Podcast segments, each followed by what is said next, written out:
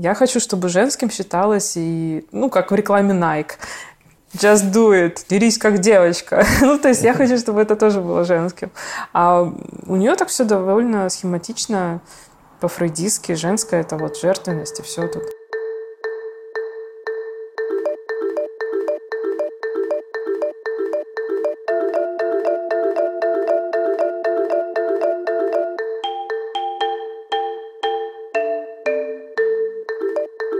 Горячая ультрасовременность возвращается.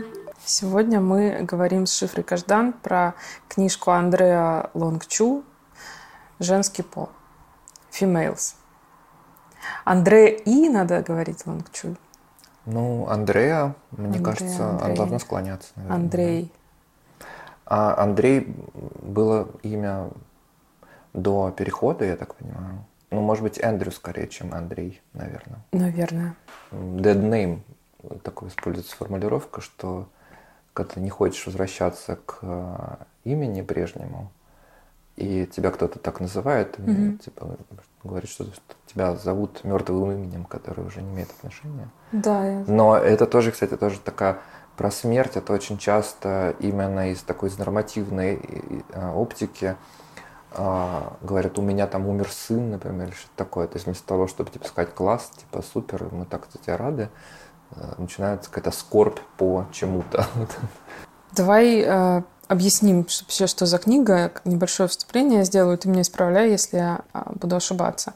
Книгу написала Андрея Лонгчу, транс-женщина. Книга посвящена тому, что все люди ну, основная идея книги, что все люди на самом деле женского пола. Эта идея требует очень большого длинного объяснения. Я хочу зачитать яркий вот этот эпиграф, который она сочинила и который очень цепляет. А потом начнем, ладно? Угу. Все люди женского пола, все худшие книги написаны женским полом. Каждую кражу великого произведения искусства за последние 300 лет провернула представительница женского пола, в одиночку или вместе с другими людьми женского пола. Хороших поэтов женского пола не бывает, потому что не бывает хороших поэтов.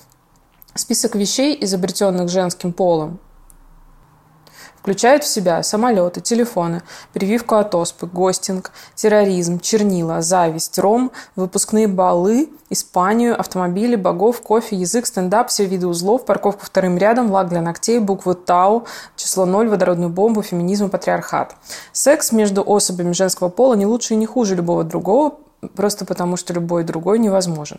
Акулы нападают исключительно на женский пол. Все космонавты были женского пола, а значит Луна исключительно женская зона. 1% сверхбогатых на 100% женский. В Верховном суде заседает женский пол. Сенат США состоит сплошь из сенаторов женского пола. Президент, естественно, женского пола. Женский пол доминирует в следующих профессиональных областях. Зоопарки, одежда и аксессуары для мужчин, ландшафтный дизайн, инвестиционно-банковский бизнес, грузоперевозки на дальние расстояния, изготовление струнных инструментов, консалтинг, формирование кадрового резерва, деликтное право, таксидермия, строительство недвижимости, ортодонтия, или ортодонтия, управление тюрьмами и мафия.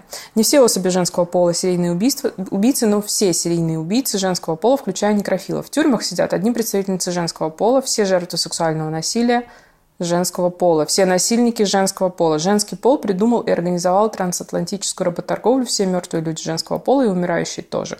Больницы во всем мире переполнены пациентами женского пола. Они лежат на койках, робко прогуливаются туда-сюда, мучаются от боли, идут на поправку, угасают. Все огнестрельное оружие в мире принадлежит женскому полу. Я женского пола. И вы, дорогой читатель, тоже женского пола, даже особенно, если вы не женщина. Добро пожаловать, уж извините. А, вот это вступление, оно сразу дает нам понять, что мы имеем дело с художественным текстом. Ну вот поразительная мысль Лонгчу для меня. Все люди женского пола, потому что женское по определению Лонгчу – это поддаваться желанию другого. Да?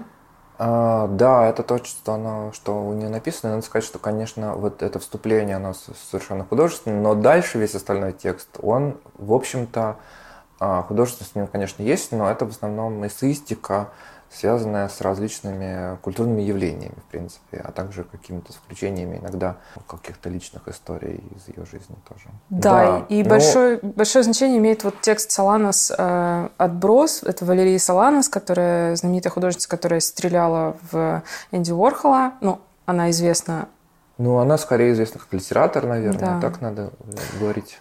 Да, она Или как драматургиня. авторка, драматургиня, да. Потому что у нее есть пьесы, есть вот самый ее известный, знаменитый «Скам манифеста», то есть э, как переводится? Скам.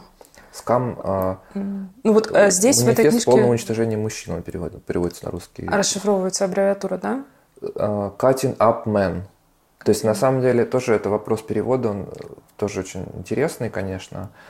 Потому что cutting up men это можно перевести очень по-разному. Как, каким образом мы будем их ну, А, отсекать, Да. от- обрезать или как бы немножко подрежем, подрежем мужчин, да, общество по подрезанию мужчин. И более того, в тексте Соланос критикуется не только мужское общество, которое господствует, и оно описано именно с таких позиций, но также и женщины критикуются в тексте Соланос, с которыми там вот этот повторяющийся мотив про папину дочку и про, про женщин, которые не участвуют во всем этом общем дерьме вот, и не, как бы не способствуют тому, чтобы продвигать идеи скам.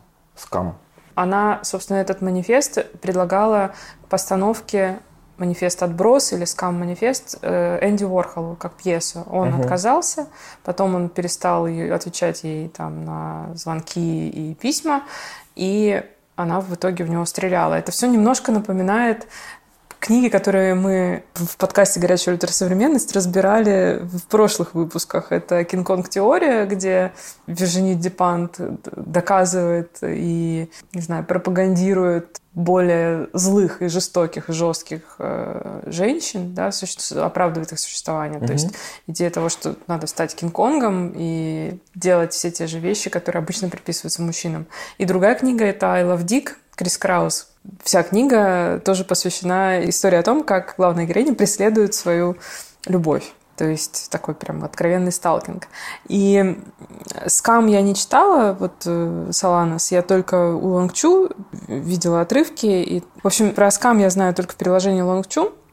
Но мне показалось, что этот текст какой-то вот из той же, как бы, того же настроения, как «Кинг-Конг теория». А, знаешь, мне кажется, что это не совсем так, и э, я думаю, что на самом деле об этом мало говорилось э, в связи со скам манифеста и вообще с Соланес. В принципе, это достаточно квир э, как бы вещь на уровне языка, А, и то, что она понимается очень разными способами, это, вероятно, и одна из часть, части художественных достоинств этой книги, этой, этого текста, потому что а, я слышала совершенно какие-то мужские возгласы на тему того, что это ужасно и страшно, и это действительно Кинг-Конг, это так ужасная женщина. Вообще-то можно прочитать этот текст совершенно в сухом и таком сугубо прагматичном революционном ключе, что нужно бороться с патриархатом, и там нет на самом деле никакого насилия, но там есть действительно жесткая критика общества, в котором мы находимся. И вот, вот эта многозначность э, смысловая, которая ну, в каждом человеке как-то по-разному звучит, она, мне кажется, ну, имеет значение для этого текста, и так же, как для Лаунг Чу, потому что что она делает, когда она нам говорит, что типа все люди женщины? Что происходит с человеком, когда а, вдруг как бы тебе говорят, что ты женщина, а, особенно если ты мужчина? Что она этим хочет сказать? Есть как это, как это может в разных, а, не знаю, как бы идентичностях по-разному откликаться, скажем.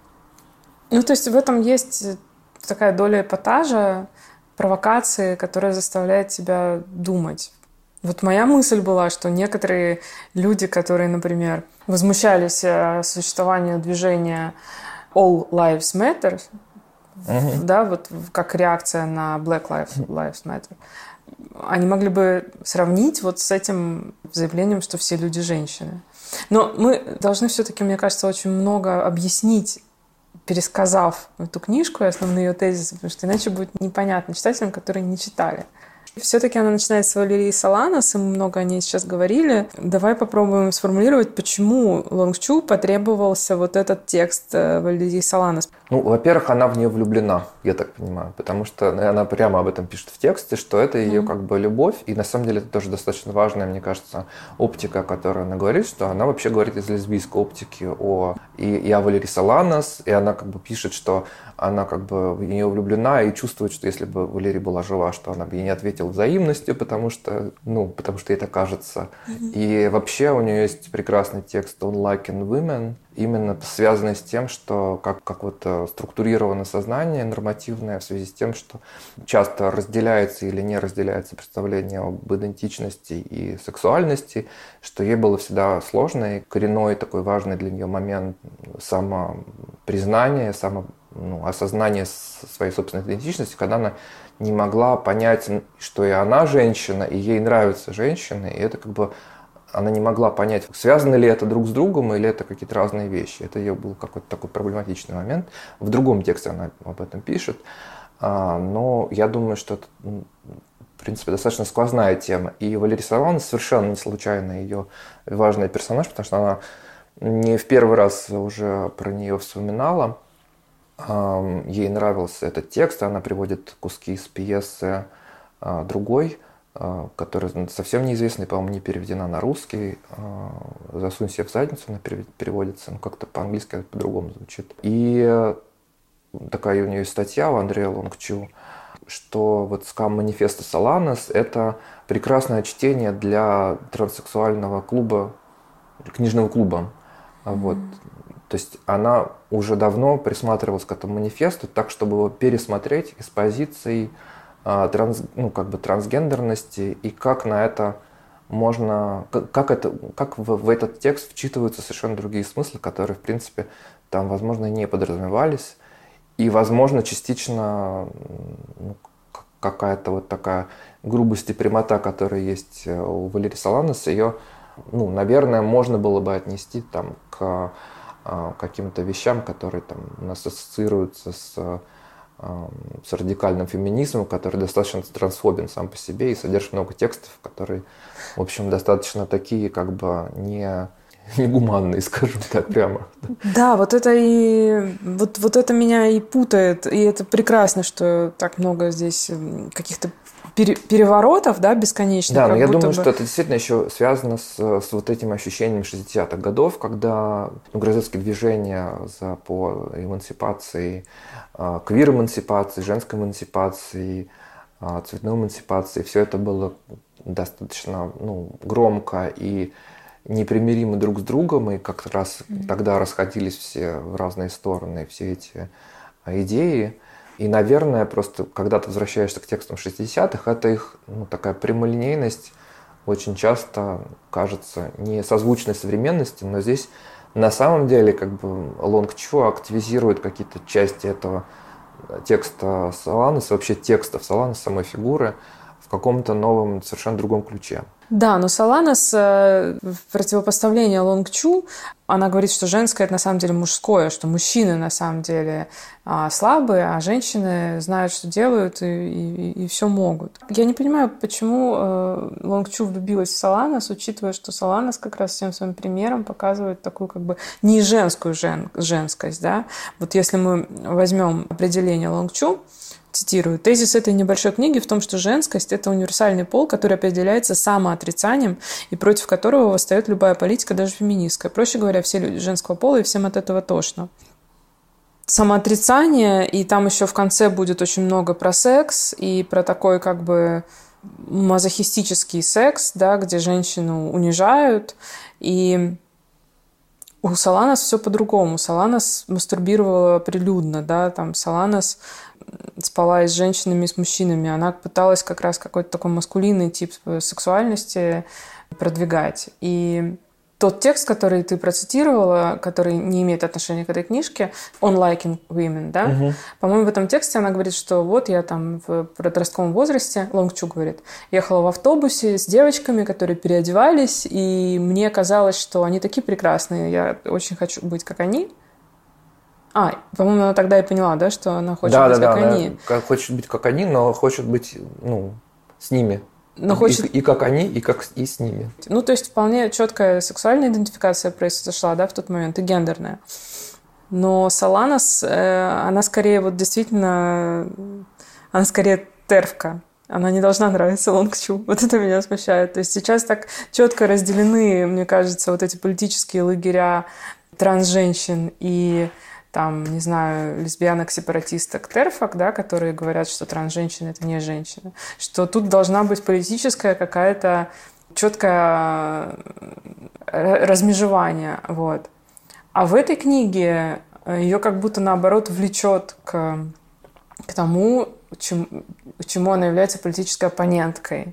Да, но я, честно говоря, я не уверена, что у, то есть у Соланос непосредственно терф идеологии никакой в, тексте, в текстах нет. Поэтому, мне кажется, да. достаточно интересно что ты, тебе может показаться такое, но в принципе там действительно нет таких тем абсолютно. Mm-hmm. Ну, то есть скорее ее парадоксальное мышление может э, наводить на какие-то мысли, и вот сам язык того, того времени и резкость того времени может mm-hmm. ассоциироваться с этим. А, но в принципе там, ну, там вообще не разбирается трансгендерность, там нет этого просто явления. Mm-hmm. Здесь, мне кажется, как раз нам мы можем с тобой сойтись на общем критическом взгляде на всякие разные э, фрейдистские как бы аналогии, которые есть, э, ну, которые мы с тобой не поддерживаем все эти идеи. Mm-hmm. И они, очевидно, на самом деле у Соланос высмеиваются, а все-таки, ну, вероятно, это связано еще с какими-то доминирующими дискурсивными моделями, которые есть в академии. Может быть, не знаю, может быть, это не связано. Но, в принципе, действительно, Лонг Чу использует, в общем-то, какие-то фрейдистские модели. Просто вот в том, что ты говоришь, это чувствуется. Да.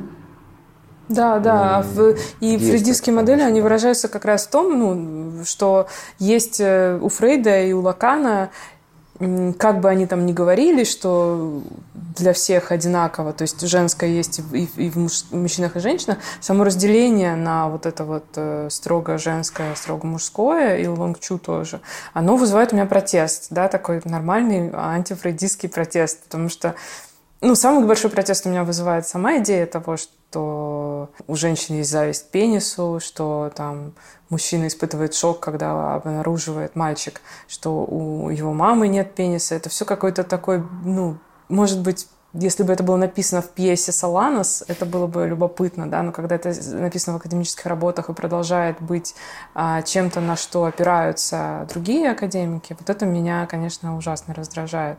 Ну нет, это меня не ужасно раздражает. На самом деле вот эта книга меня примеряет немножко с фрейдистским взглядом, потому что, говоря о гендере, и о гендерных характеристиках, как будто бы мы продолжаем всю ту же фрейдистскую.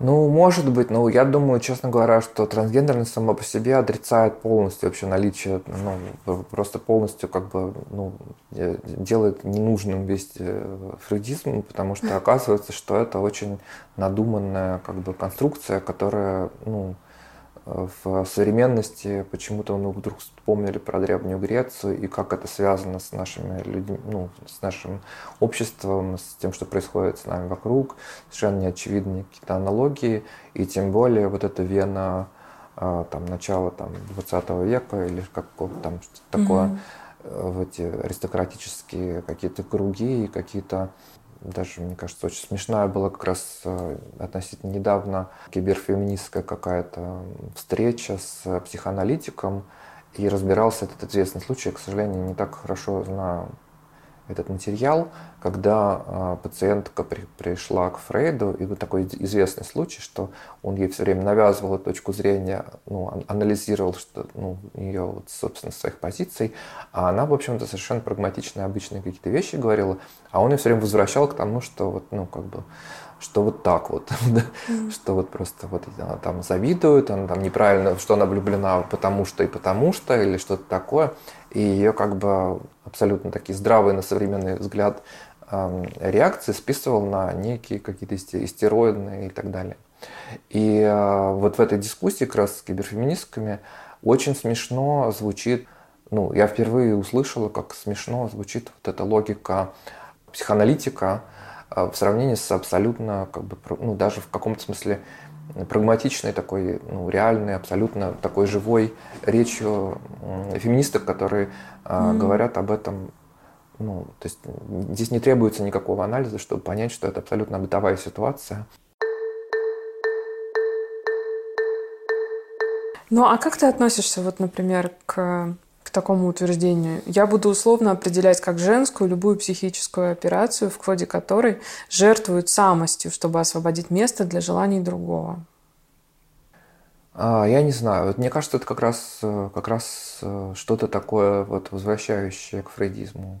С другой стороны, мы можем об этом подумать э, по-разному. Может быть, это можно рассматривать в каком-то другом ключе, не психоаналитическом, а в ключе, там, не знаю, гуманизма и там взаимопомощи.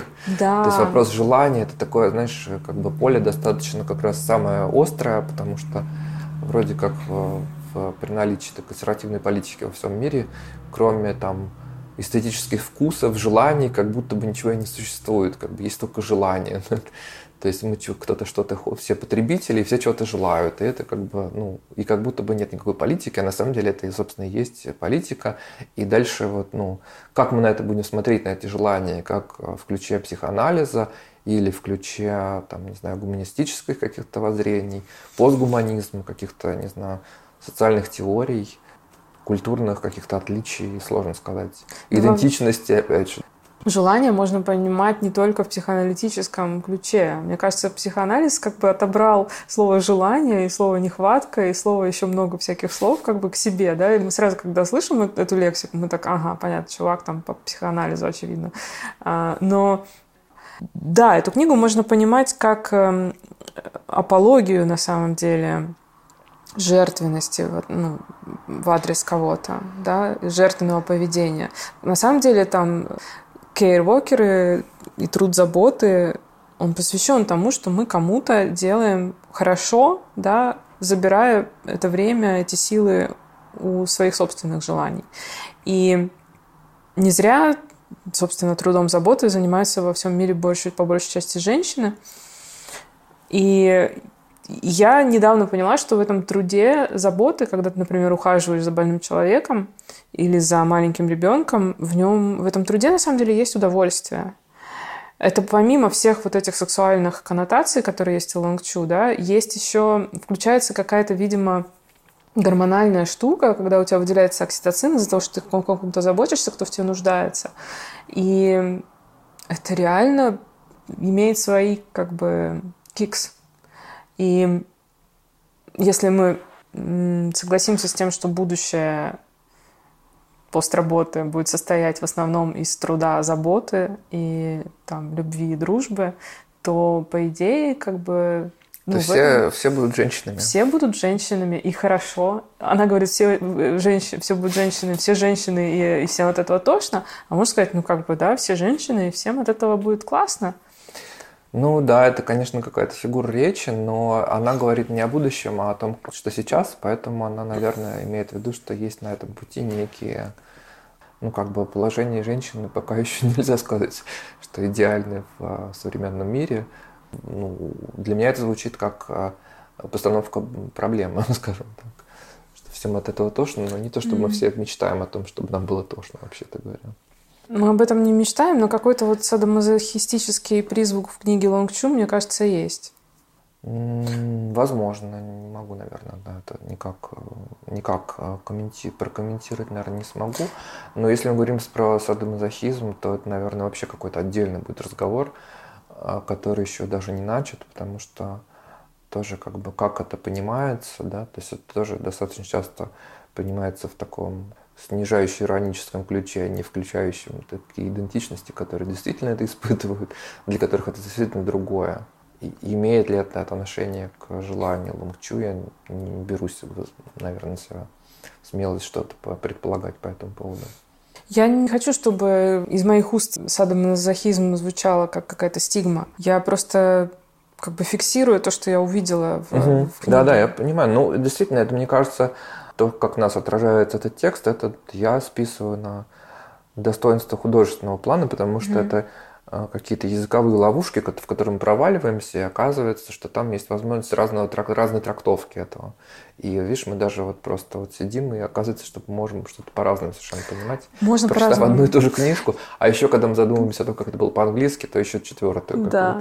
Я абсолютно отдаю себе отчет, что я, скорее всего, слишком прямо воспринимала все вот тупоумно прямо. Сейчас, когда ты сказала, что это манифест по типу Соланос, то есть в этом есть какая-то постоянная, ну, провокация, да, я склонна согласиться, да, это так. Но меня всегда смущает, когда человек пишет что-то, что на самом деле не имеет в виду. И ну, потому Нет, что... ну, конечно, она это имеет в виду, потому что, ну, я думаю, для нее это как бы действительно, ре... действительно реальность, которая художественная просто. Да, да, ну, и я тоже соглашусь, что ее журналистские тексты, ее колонки для каких-то изданий, они написаны совсем иначе. Там понятна ее позиция. А здесь вот не совсем в этом достоинство, да, в этом художественность. Я просто приведу цитату, у меня есть. «Мне совершенно не хочется указывать кому-то, что делать. Я хочу, чтобы указывали мне. Не случайно Валерий порой звучит в отбросе как доминатрикс. Ну, это же оно. Возможно, но как бы, ну, может быть, действительно, и, и присуще ли ей это было, ну вот, вот она так чувствует, наверное, так можно сказать. В этом есть еще, знаешь, что-то такое, есть, есть такой тренд сейчас – люди устали, феминистки в том числе, от каких-то инвектив психотерапевтичных, да, таких, что должно быть все по здоровью, ни, ни пяди себя не отдавай там абьюзеру и так далее. И хочется, как будто хочется немножко легализовать все эти чувства, которые все равно возникают и которые ну, являются разрушительными. Я имею в виду еще одну книжку. Лив Стрёмквист «Расцветает самая красная из роз». Вот этот комикс полностью посвященный тому, что на самом деле любить там безответно или какая-то нездоровая любовь, это тоже любовь, она может существовать, и совершенно не обязательно ее вытравливать как бы психотерапией и self-help книжками до последнего, угу. да. Ну, не обязательно, короче, быть хорошей феминисткой все время. Иногда можно расслабиться и, я не знаю, немножко абьюзнуться. Вот. И это прям тренд, мне кажется. То есть это, это все очень похоже на тексты Полины Арансон, с которыми все спорят и которые всех в основном раздражают. Ну, я имею в виду всех феминистично, психотерапевтично настроенных людей. Но в целом это, когда я прочитала вот этот комикс Лив Стрёмквист про любовь, я почувствовала какое-то освобождение. Я почувствовала, что я перестаю себя наказывать за то, что я вот тоже так чувствую, да, иногда. Угу. Что не все мои влюбленности здоровые, например. И как бы не вся моя психотерапия закончилась до конца. И, может быть, не надо ее заканчивать. Вот. И тут тоже как бы у Лонгчу есть вот это вот такой, мне кажется, момент раз, как бы разрешающий. Разрешающий быть, ну, вот этой вот в кавычках женской жен- женщиной, угу. То, как она понимает там женское. Потому что первая реакция на ее книжку все равно, вот у меня, да, когда она описывает, что женское это вот, вот это, эм, ну, это протест. Я хочу, чтобы женским считалось и, ну, как в рекламе Nike just do it, дерись как девочка. ну, то есть я хочу, чтобы это тоже было женским. А у нее так все довольно схематично, по-фрейдистски, женское это вот жертвенность и все тут. Да, не знаю, что сказать, честно говоря. У меня, наверное, как бы нет представления о том, как, как, как надо и как... Я бы вообще, наверное, не рискнул как бы какое-то привести, что такое, какое-то описание, что такое женскость и как она и как она характеризуется, потому что действительно очень так много разных осознаний по этому поводу, и что это значит. И я думаю, что через это многие люди проходят, когда они спрашивают себя. А, ну, условно говоря, вот я тут недавно, ну, то есть, есть а, чудесный такой академический журнал Transgender Quarterly, который выпускается Дюк университетом а, под редактурой Сьюзен Страйкер, и там есть вот была относительно несколько лет, по назад, какой-то номер, посвященный словарю трансгендерности. Это такой, э, вообще это журнал такой академический, не включая, ну, то есть это такая гуманитарная аналитика, не патологизирующая ну, они как бы вообще просто, в принципе, такие новаторы, которые развивают такую вещь, как э, трансгендерные исследования, которых mm-hmm. раньше вообще не было, а вот сейчас это уже, получается, уже им лет сколько-то, они уже сколько-то выходят, с 13 по-моему, года этот журнал. Ну, понятно, что исследования трансгендерные были и раньше. А, но вот э, как бы вот там вот как раз в одной из статей такая очень известная трансгендерная исследовательница предыдущего поколения, Сэнди Стоун пишет о том, что сейчас возникает новое поколение трансгендерных исследовательниц, и это как бы некая вторая волна трансгендерных исследований возникает. И она как раз Андрея Лонгчу относит ко второй волне. И я думаю, что для первой волны действительно очень принципиально вот это, ну, как бы, ну, жесткие позиции, а, которые говорят о том, что нет, это не, не патология, нет, как бы мы имеем право на то, что существуем, нет, мы как бы мы есть, просто вот, ну, как бы такой, ну, как бы found in the ground, такое обнаружение, где почва просто, да. А второе поколение, оно вот уже действительно как бы тебя, ну, дает тебе какой-то спектр возможностей, потому что а какая я женщина, да, то есть не случайно она, вдруг я вот услышала, что она вдруг заговорила про то, что у нее вот есть, например, китайские корни, да, то есть это каким-то образом на нее тоже повлияло. Она живет в Америке всю жизнь, у нее есть какие-то и другие, ну, какие-то культуры на нее повлияли, естественно. Вот есть вот это вот шестидесятничество, которое культурное, такой большой пласт, и особенно для Академии важный. Вот есть ее собственная жизнь, которая каким-то образом складывается. Она пытается... То есть здесь есть действительно попытка не универсализировать трансгендерный опыт, скажем так. Что он может быть очень разным в разных э, каких-то идентичностях, локациях, статусах социальных и так далее. Поэтому вот мне кажется, это интересно, такая попытка.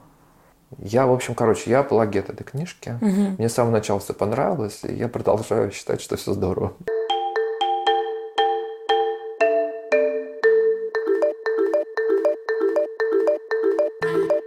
Сейчас я процитирую.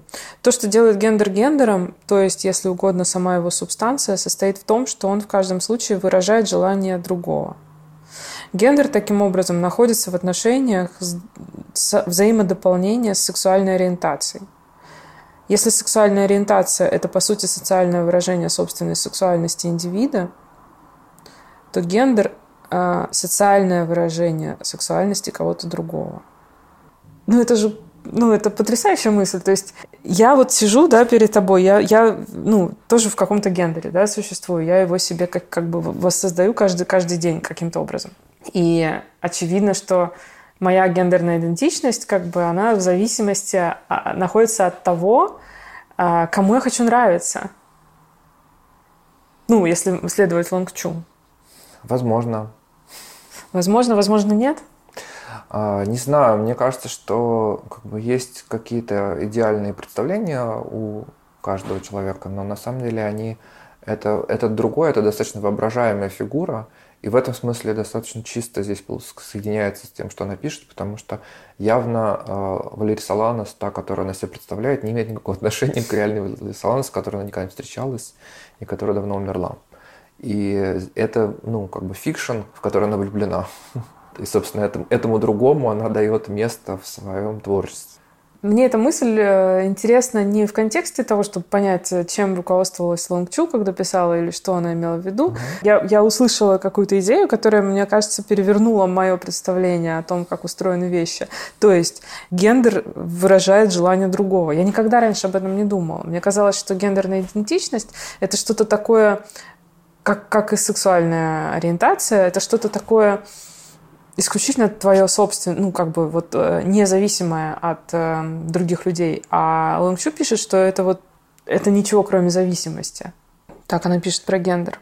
Возможно. Не знаю. Честно говоря, для меня... Я бы поспорила, если бы как-то была у меня такая возможность угу. с этим тезисом, потому что для меня это, наверное, ну, наверное, не совсем так. Просто это не знаю, мне как раз кажется, может быть, я как-то еще недостаточно, у меня просветленный мозг по этому поводу, но для меня кажется достаточно важной позицией все-таки дозволить себе и разрешить э, разделить как бы вот то, что есть влечение и то, что есть желание идентичности некой.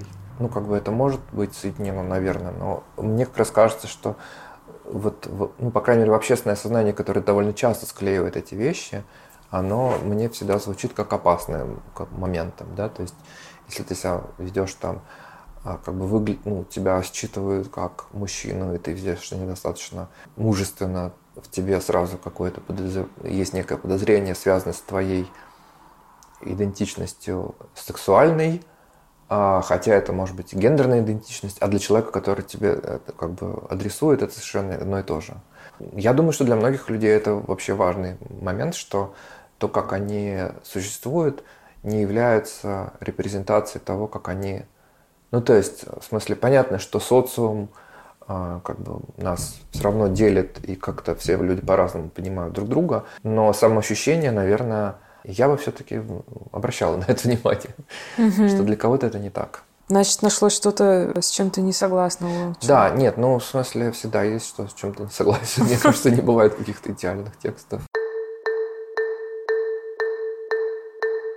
Мне очень понравилось, как она пишет о том, как комик Джейми Лофтус начала снимать на камеру, как она поедает бесконечную шутку. Культовый такой интеллектуальный роман Дэвида Фостера Уоллиса. И выкладывать эти видео в своем твиттере. Это, в общем-то, self-harm на самом деле, поэтому, может быть, действительно это, ну так, ну, как-то немножко, ну, то есть, с одной стороны, может быть смешно, а с другой стороны, когда думаешь, что действительно человек ест эту книгу, то уж какой тут феминизм, мне кажется. А сама эм, Андреа, насколько я понимаю, тоже не, как бы, не сторонится радикального перформанса, судя по тому, что она рассказывает, когда она стоит перед публикой и рассказывает, и предлагает некий пульт. Ты читала про это, Нет, да? а что, что это? она делает некий перформанс и дает э, публике пульт и рассказывает о том, что она недавно себе сделала вагинопластику и знает, что это никогда не принесет ей никакого сексуального mm-hmm. наслаждения, но, а, но это произошло, и сейчас в ее вагине находится фалоимитатор, которым вы, вы, вы, публика, можете управлять. Вот такой радикальный перформанс. И она это все произносит, дает этот пульт, и при этом как бы еще ну, комментирует какие-то вещи про то, что действительно многие люди действительно нажимают на кнопку и, и что-то там такое делают, но при этом она ну, сама же и говорит, что на самом деле вы не знаете, никогда не поймете, а, как бы чувствует я это или нет, может быть, я вас обманула. Вот, поэтому как бы вот эта возможность э, радикализма, который не включает в себя как бы э, телесные страдания и какие-то унижения, потому что мы просто всех обманули, просто сказали, что это так, ну, мы не знаем. Ну, то есть она, по крайней мере, вот сама придуманная вот эта конструкция такого радикального перформанса, она достаточно так, ну, нехило звучит, примерно ну, короче, мне кажется, что это довольно так ну, сложно, ну, короче, достаточно, достаточно жестко, может быть, пожестче, чем эта вся история с пережевыванием книги. Да, но это пережевывание книги, видимо, тоже имеет вот эту метамодернистскую природу, потому что в какой-то момент она пишет, что когда эта художница стала себе ректально вводить вот эту книгу угу. перемолотую, то там как будто бы тело ее было похоже на пластиковое. Ну, то есть, может быть, это был муляж. Угу. Такой есть намек.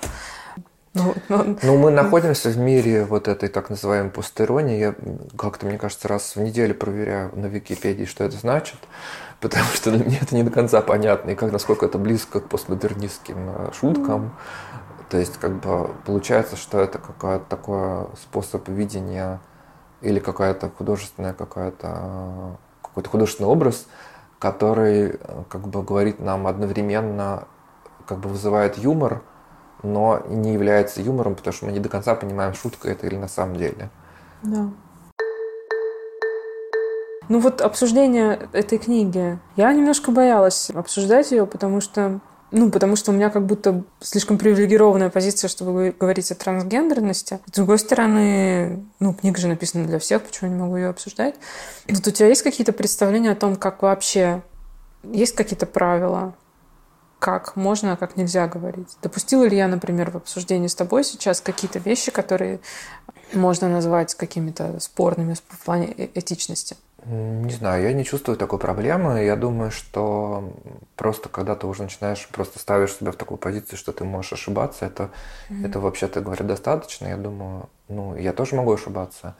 Более того, мы можем а, ошибаться не в связи с нашими привилегиями, а просто потому, что мы чего-то не знаем. Это нормально. Да. И, возможно, всегда, наверное, можно как-то я тоже делаю какие-то свои предположения, э, которые, может быть, нелепые, и как бы я что-то могу не так понимать. Просто надеюсь, что э, если кто-то нас поправит, то мы найдем в себе силы исправиться. Это важная вещь, кто говорит, да? Действительно, когда она говорит о, о своем опыте от первого лица, то это не выглядит патологизацией. Но вот если это все перевести в третье лицо, то это угу. моментально выглядит иначе, выглядело бы. Ну, мне кажется, довольно сложно перевести в третье лицо. Там просто выпадет э, как бы центральная фигура, вот, собственно, авторская. Я не могу себе представить, как ты это сделаешь. Ну, очень просто. Вот я могу, хочешь, могу кусок в третьем лице прочитать. Давай. Прям читать в третьем лице или все-таки в первом? Давай, в третьем? Прочитай в третьем, да. Сиси порно сделала а, ее трансгендерной. По меньшей мере, оно послужило точной аллегорией ее желания быть женского пола. И и всякого желания как такового. Слишком часто феминистки представляли бессилие как подавление желания некой внешней силы и забывали, что желание зачастую и есть эта внешняя сила. Большинство желаний существует не по согласию, большинство желаний нежелательно. Желание стать женщиной объяло ее, подобно языкам пламени, поразило как инфекция. Действительно смешно прозвучало. Хотя я думаю, что она как раз, ну, как сказать, это а, это известный а, как бы страх, да, который люди испытывают, потому что есть, ну, есть некий набор стереотипных каких-то сведений про то, как люди становятся трансгендерными или что-то такое. И здесь это звучит как, а, ну, на самом деле, когда она говорит это от первого лица, это, очевидно, звучит как внутренний юмор, что ли, не знаю, или что-то в этом духе, потому что а, да. я думаю, что, ну, как бы она просто использует эту известный такой. Я не, не раз встречалась с таким, э, с таким высказыванием, что вот типа вот есть такое порно, и ты его как бы смотришь, и, тебя, и ты меняешься. И как бы, и типа тебя это должно, э, тебя должен объять страх, и ты как бы не будешь это делать, и не будешь меняться. Но на самом деле это как, знаешь, когда ты чего-то боишься, а потом ты говоришь, да, действительно. то есть ага. я действительно это делаю, и это действительно со мной произошло. И думаешь потом странно, так, а что-то изменилось? Это, ну, то есть это действительно так? Или это просто в голове так? Ну Понимаешь? да, то есть никакое... Ну, то есть это как бы преодоление есть... такого да. какого-то страха. Ну, так же, как мы можем там рассказывать, мы все будем говорить в аду, потому что мы там не той какой-то гендерной идентичности или сексуальности. И я сейчас буду наставить, да, я буду говорить в аду. А, и, и что тогда? Ну, в смысле, окей, хорошо. Да, это все-таки метамодернистская книжка, конечно. Очень-очень.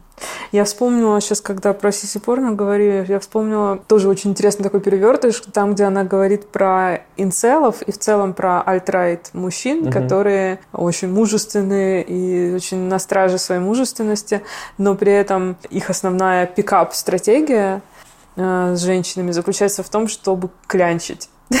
То есть, чтобы настаивать на том, что там я тебя хочу, будь моей. И вот в этом клянчине э, Лонгчу усматривает как раз ту самую женскость, то есть э, унижение. Каждый раз мне неловко, когда я это говорю, потому что, ну ладно, будем мета-иронии существовать. То есть, да, она как раз и говорит, что, получается, через вот эту женскость, через гипер самоунижение э, эти мужчины как бы устанавливают свою мужественность, наоборот. Это смешно, но парадокс, они всегда построены на нестыковках. Вот эту ситуацию, если ее назвать, что это клянчение, то да, тогда смешно на эту ситуацию посмотреть. Но на самом деле получается, что если женскость – это желание другого, то как бы ты не должна клянчить, ты должна это как-то другое делать. Поэтому это, да. это действительно просто попытки расшатать и найти какие-то парадоксы в существующих конструкциях. Потому что они всегда есть но они друг с другом на самом деле не согласовываются, потому что ну, все, вся, любая идеология, она на самом деле построена на ну, подтягивании каких-то вещей. Может быть, ты хочешь рассказать про свой спектакль? Он же имеет отношение. Ну да, вот есть э, множественное время клиники в практике такой спектакль, в котором я пыталась как-то какой-то эссеистикой заниматься к сожалению, не настолько остроумно, как Лонг Чу, и мысли достаточно, возможно, перворядные, но это какая-то попытка поговорить на какие-то темы, которые вот, вот здесь тоже обсуждаются, и не только про трансгендерность, но и про трансгендерность тоже, но и про гомосексуальность, и как-то думать про разные какие-то эпизоды э, в 20 веке, как общество реагирует и что бывает в искусстве в этой связи.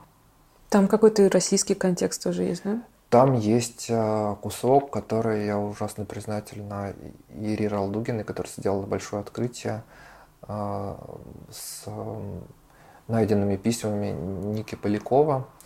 Это известный очень теперь, мне кажется, пример документа из раннереволюционной России про, наверное, сказать, квир-пару. Ну, то есть это как бы двое мужчин, но Ника просто еще так называют себя вроде бы в мужском роде, но иногда носит платье, и еще его зовут Ника.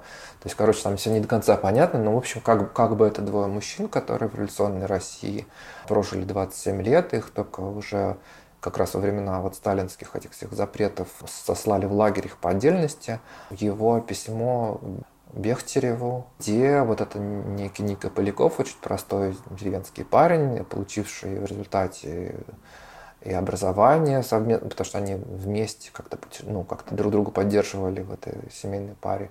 И он ну, очень таким простым, но хорошим языком описывает какую-то свою жизнь, но и в том числе это некое тоже даже такое, можно сказать, политический какой-то манифест, потому что у него есть э, свои политические требования своего времени, потому что он чувствует, что несмотря на то, что как бы отменили преследование уголовное, но все-таки общество не поддерживает таких людей, как он, и поэтому у него есть, во-первых, конечно, проблемы с тем, что Бехтерев все-таки патологизирует даже гомосексуальность, тут про трансгендерность даже еще как-то никто не говорил, а, но при этом, в смысле, он чувствует себя полноценным гражданином новой mm-hmm. революционной России и требует нового решения которое, как мы знаем, наоборот, ушло в прошлое. Статью отменили царской России, а при Сталине создали, создали новую такую же даже хуже. Спасибо. Прорекламировали. А? Прорекламировали. Конечно. Ну, а просто к месту. Правильно, правильно. Ура. Есть еще что-то, что ты хочешь сказать напоследок? Слушай, мне кажется, на, ну, как бы, купите все книжку и прочитайте, что еще можно сказать. Извините, что я работаю как бы рекламирующим началом этой, но мне кажется, она правда классная, она короткая, легкая в чтении и много интересных а, мыслей. Спасибо тебе большое.